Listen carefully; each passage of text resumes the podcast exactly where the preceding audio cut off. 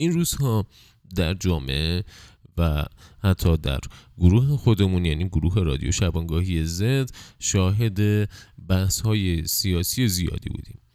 خیلی از این بحث ها که حتما همتون هم شاهدش هستید منجر به خشونت و گاهن دعوا در کلام میشه. به همین دلیل در صدد اومدم که یک بررسی رو در باب واژه خشونت داشته باشیم. هم لحاظ خیلی کوچیک تاریخی و علل خصوص لحاظ روانشناسی و بعدش هم یک مصاحبه خیلی جالب رو پیدا کردم از محسن آزموده با استاد مسعود سپهر در باب بحث های روشن فکری که امیدوارم تا آخرش با هم همراه باشید. جالب هستش.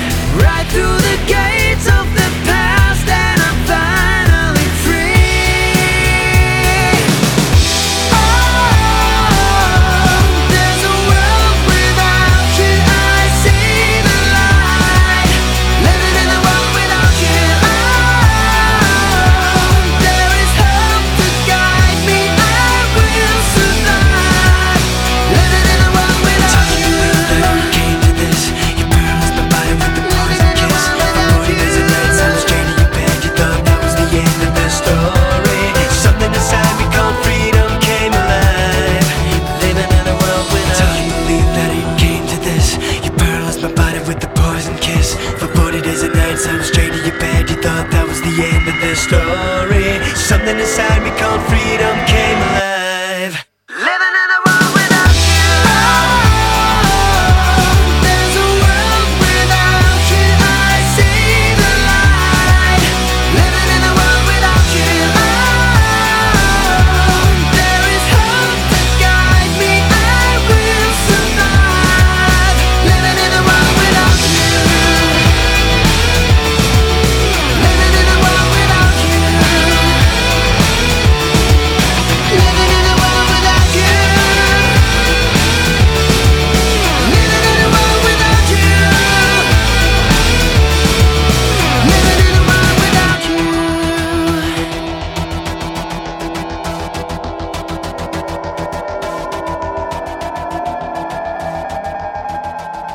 در اواخر دهه چهل و ابتدای پنجاه یعنی دهه های شست و هفتاد میلادی گفتمان سیاسی تو ایران تحت تاثیر جریان های جهانی چه از سوی حاکمان و چه از سوی مردم رو به خشونت گذاشت.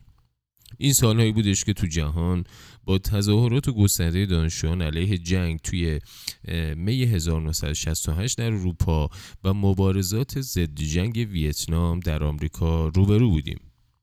که در مقابل نظامی شدن گسترده جهان و سرکوب آزادی ها و تداوم محافظه کاری در جهان آغاز شده بودند و همزمان با خشونت گسترده جریان های راست و نظامی توی یونان سرهنگ ها یا اسپانیای ژنرال فرانکو پرتغال بازماندگان سالازار و آمریکای لاتین پینوشه ادامه یافتند.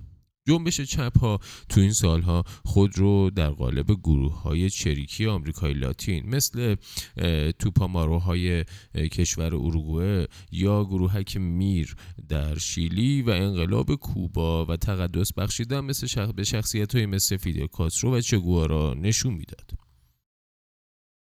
همین جنبش توی اروپا به سازمان های چریکی و بعضا حتی تروریستی مثل فراکسیون ارتش سرخ در آلمان گروه اکسیون دایرکت یا عمل مستقیم در فرانسه و های سرخ در ایتالیا دامن زد. خشونت از دو سو به اوج خودش رسید و جهانی رو به ثمر آوردش خیلی امنیتی تر و خیلی نظامی تر که با جریان سپتامبر 2001 و بعد از اون اشغال نظامی خاورمیانه رو باعث شده شو امروز ما رو توی یک بنبست قرار داد که در اون با پوپولیست های راست در سراسر سر دنیا و دولت های توتالیتر و دیکتاتوری های فاسد و نظامی بازمونده از رژیم های چپ روبرو هستیم. حالا شاید به نظر برسه تو این وضعیت سخن گفتن از تنش های اجتماعی روزمره باید در منطق و گفتمانی خیلی متفاوت انجام بگیره که بیشتر ما رو در مدارهای خرد تحلیل اجتماعی قرار بده و نه در مدارهای کلان سیاست ژئوپلیتیک. اما استدلال ما تو این بحث دقیقا اونه که این دوتا مدار که خدمتتون گفتم چون مثل یک چرخه معیوب دائما همدیگر رو تولید و باز تولید می‌کنن. همون اتفاقی که از اواخر دهه چهل کشور ما رو درون و خشونت ساواک به تنشهای انقلابی و رو در رو شدن مردم با دولت ها پیش برد و پنجاه سال بعد هم هنوز جامعه ما درگیر اون هستش.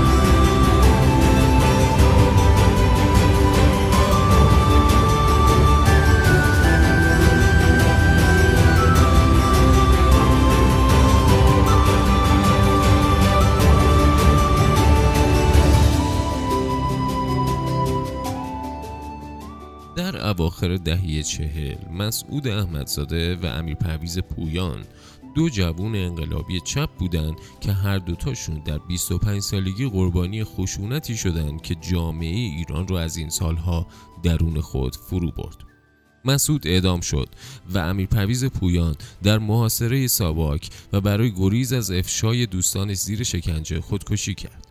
هر کدوم از اونها در ضرورت مبارزه مسلحانه برای رسیدن به انقلاب و یه جامعه آرمانی کتابی هم نوشتن. نخستین اونها کتاب ضرورت مبارزه مسلحانه و رد نظریه بقا بود و دومیش هم به اسم مبارزه مسلحانه هم استراتژی و هم تاکتیک بود. اما در این دوران فقط مارکسیست های چپ نبودن که به این نتیجه رسیده بودن که برای تحقق جامعه آرمانی و به دور از خشونت باید دست به خشونت توی حادترین شکلش زد. علاوه بر اونها گروه های رادیکال اسلامی همچنین نظری داشتند و در یک معنا بیشتر اپوزیسیون ضد سلطنتی از روشنفکران و نویسنده ها گرفته تا دانشجویانی که کلاس های دانشگاهی رو روی مدل چگوارایی ترک می‌کردن تا تو مخفیگاهاشون پناه بگیرن و با اسلحه و ارادهگرایی انقلابی جور طبقات زحمتکش بورژوازی زده یا از خود بیگانه به قول مارکوزه رو به دوش بکشن. هربرت مارکوزه از نظریه پردازان اصلی مکتب فرانکفورت بودش که شاید از اصلی ترین خروجی هاش در اواخر دهه 60 پیدایش پاد فرهنگ هیپی ها بودش که در واقع به مرکزیت و اهمیت فرهنگ توده از زندگی روزمره در واقع تاکید داشت.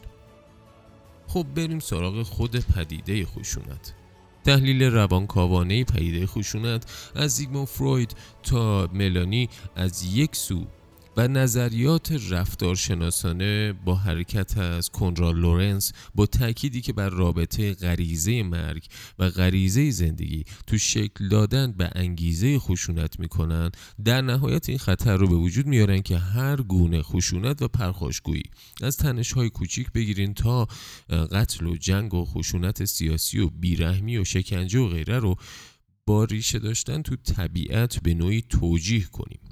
و اون رو یک نوع در واقع دوزخ جانوری استناد بدیم. این امر بوده که دقیقا انتقاد نظریه پردازانی مثل الیزابت دو فونتنه رو در تداوم اندیشه های ژان ژاک روسو و کلوی لوی استروس در دفاع از جانوران در برابر خشونت انسان ها و در نقد انسان محوری تمدن ها و در نتیجه اولویت دادن و ارجح دادن اونها به حقوق بشر نسبت به حقوق امر حیاتی برانگیخت. دو فونتنه بر این نکته تاکید داره که این خودمهوریت کورکورانه انسانها علیه طبیعت و جانوران بوده که سبب خشونت انسانها به صورت روزافزونی بین خودشون شده. تا جایی که نظامهای اجتماعی رو به آنومی کشونده و طبیعت و اقلیم رو به خطری جدی برای ادامه خود گونه انسان تبدیل کرده. اما اگه به رویکردهای روانشناسانه در توجیه و خشونت از طریق ریشه داشتن اون در توحش جانوری و طبیعی برگردیم. باید بگیم که این روی کردها همیشه این خطر رو دارن که یک امر فرهنگی رو به یک ذات تبدیل کنن که همیشه وجود داشته و خواهد داشت.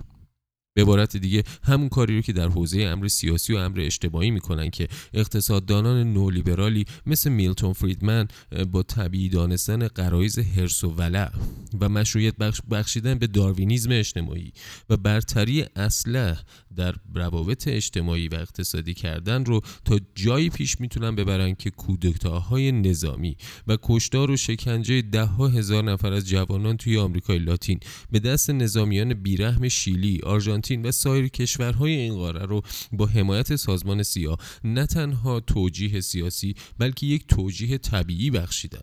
در حالی که به صورتی بسیار گسترده میشه با تکیه بر نظرات و مطالعات رفتارشناسان جانوران نشون دادش که رفتارهای خشونت آمیز در حیوانات عموما دلایل کارکردی یا شاید بهتر باشه بگیم دلایل زیست بومی دارن.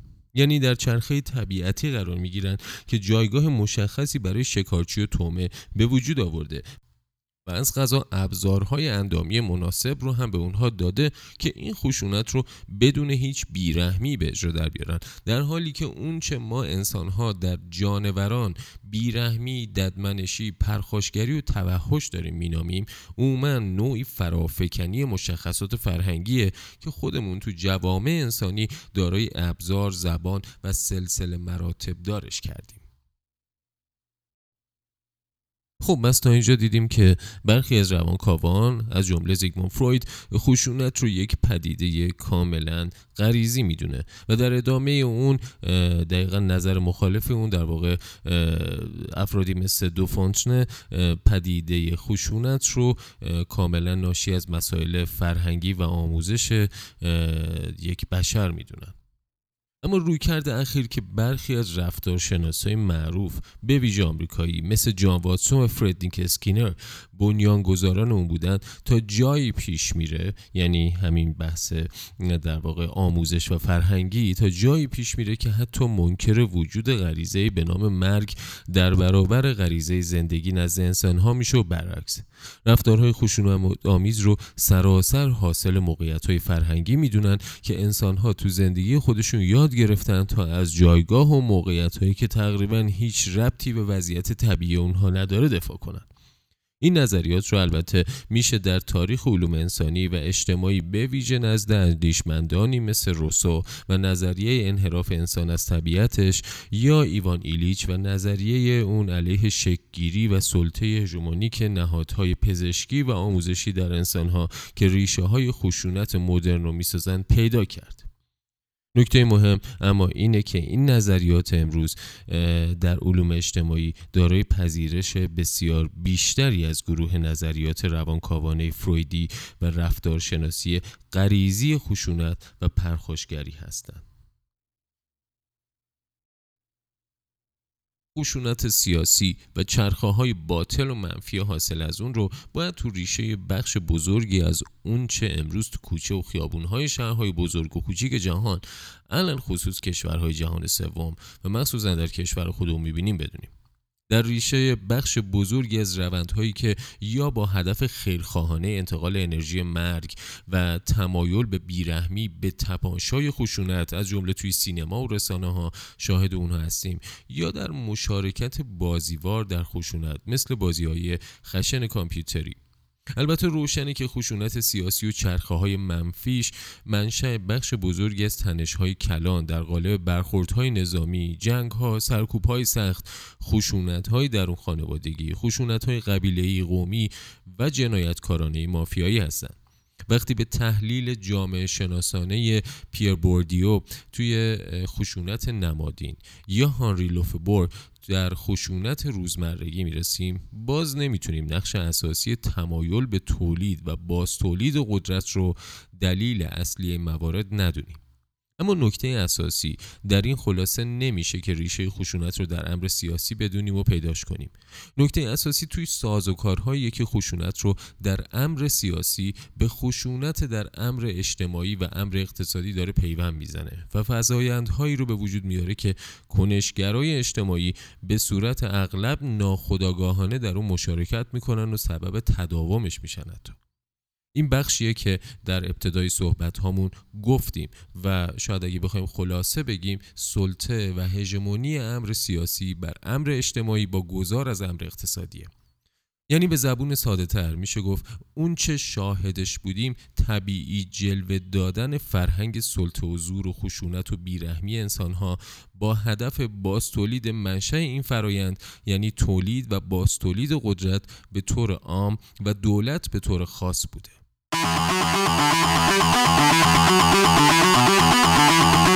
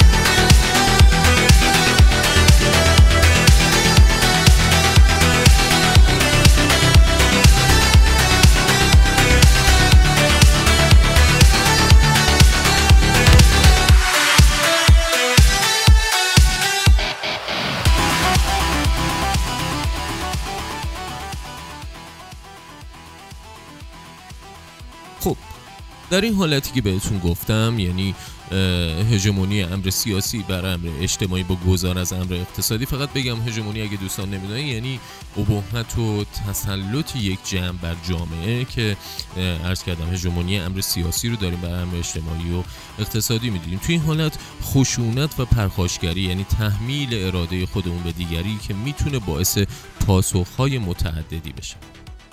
از تسلیم تا تهدید متقابل یا خشونتی حتی بالاتر. این پاسخها تقریبا گویای موقعیتی واکنشی و قابل اوجگیری به سمت بحران هستند. روشنی که خشونت، تعارض و درگیری هایی که در سطح جامعه با اون روبرو هستیم همیشه ممکنه دارای مجموعه پیچیده از دلایل درونی و بیرونی باشه مثل فقر، فشار اجتماعی، سرکوب سیاسی، نومیدی، بیخردی فرادستان و فرودستان. بقیه آهنگ رو بشنویم تا بهتون بگم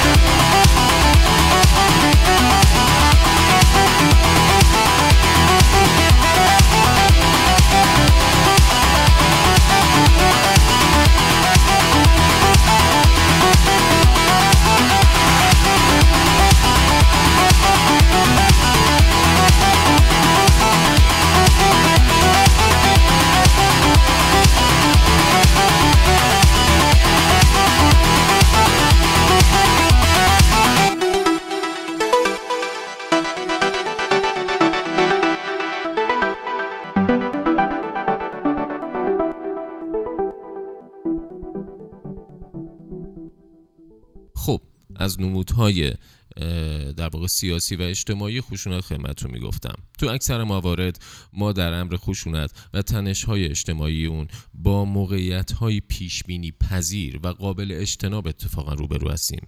درگیری های شهری به عنوان مثال در صورت وجود دستگاه های سنجش و مطالعه اجتماعی درست قابل شناسایی و اندازیگیری زمانی و مکانی هستند. بنابراین انجام اقداماتی که بشه اونها رو تا اندازه زیادی مدیریت کرد و براشون راه های دوستانه و مفید عرضه کرد کاملا وجود داره.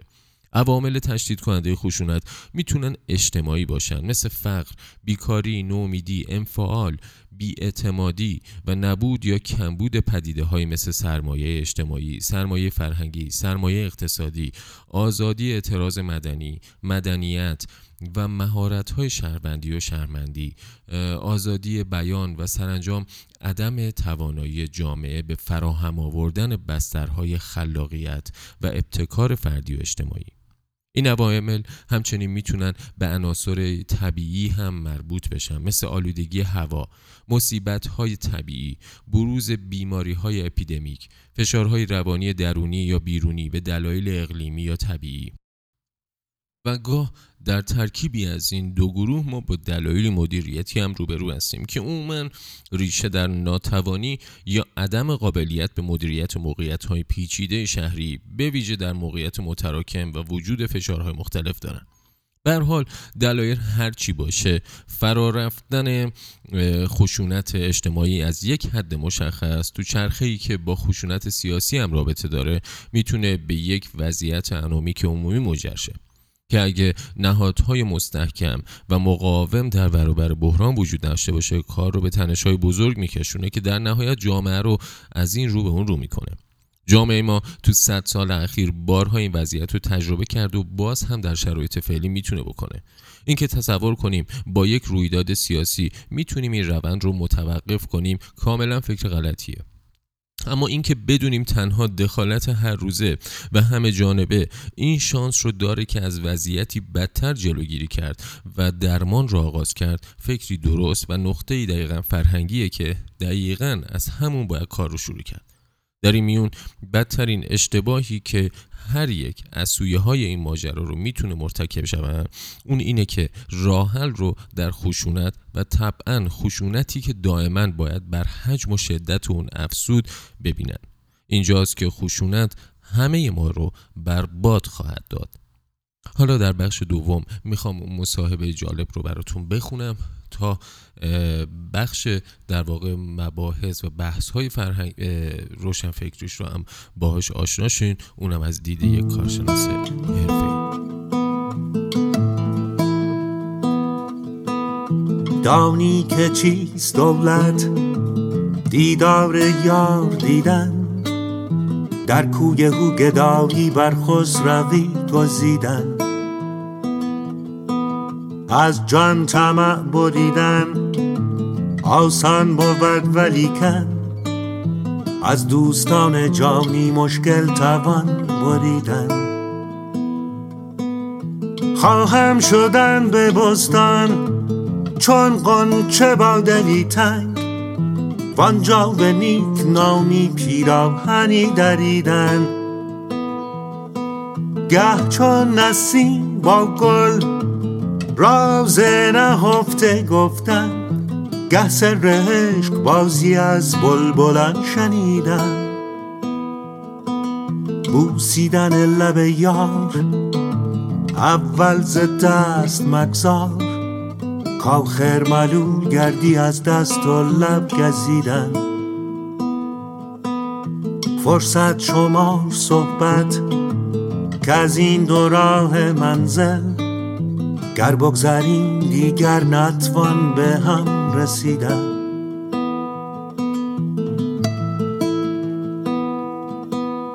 خواهم شدن به بستان چون قنچه با دلی تنگ.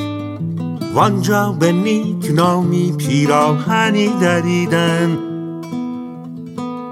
گه چون نسیم با گل راز نهفته گفتن. گه سر عشق بازی از بلبلان شنیدن بوسیدن لب یار اول ز دست مگذار. کاخر ملول گردی از دست و لب گزیدن. فرصت شمار صحبت که از این دو راه منزل. گر بگذریم دیگر نتوان به هم رسیدن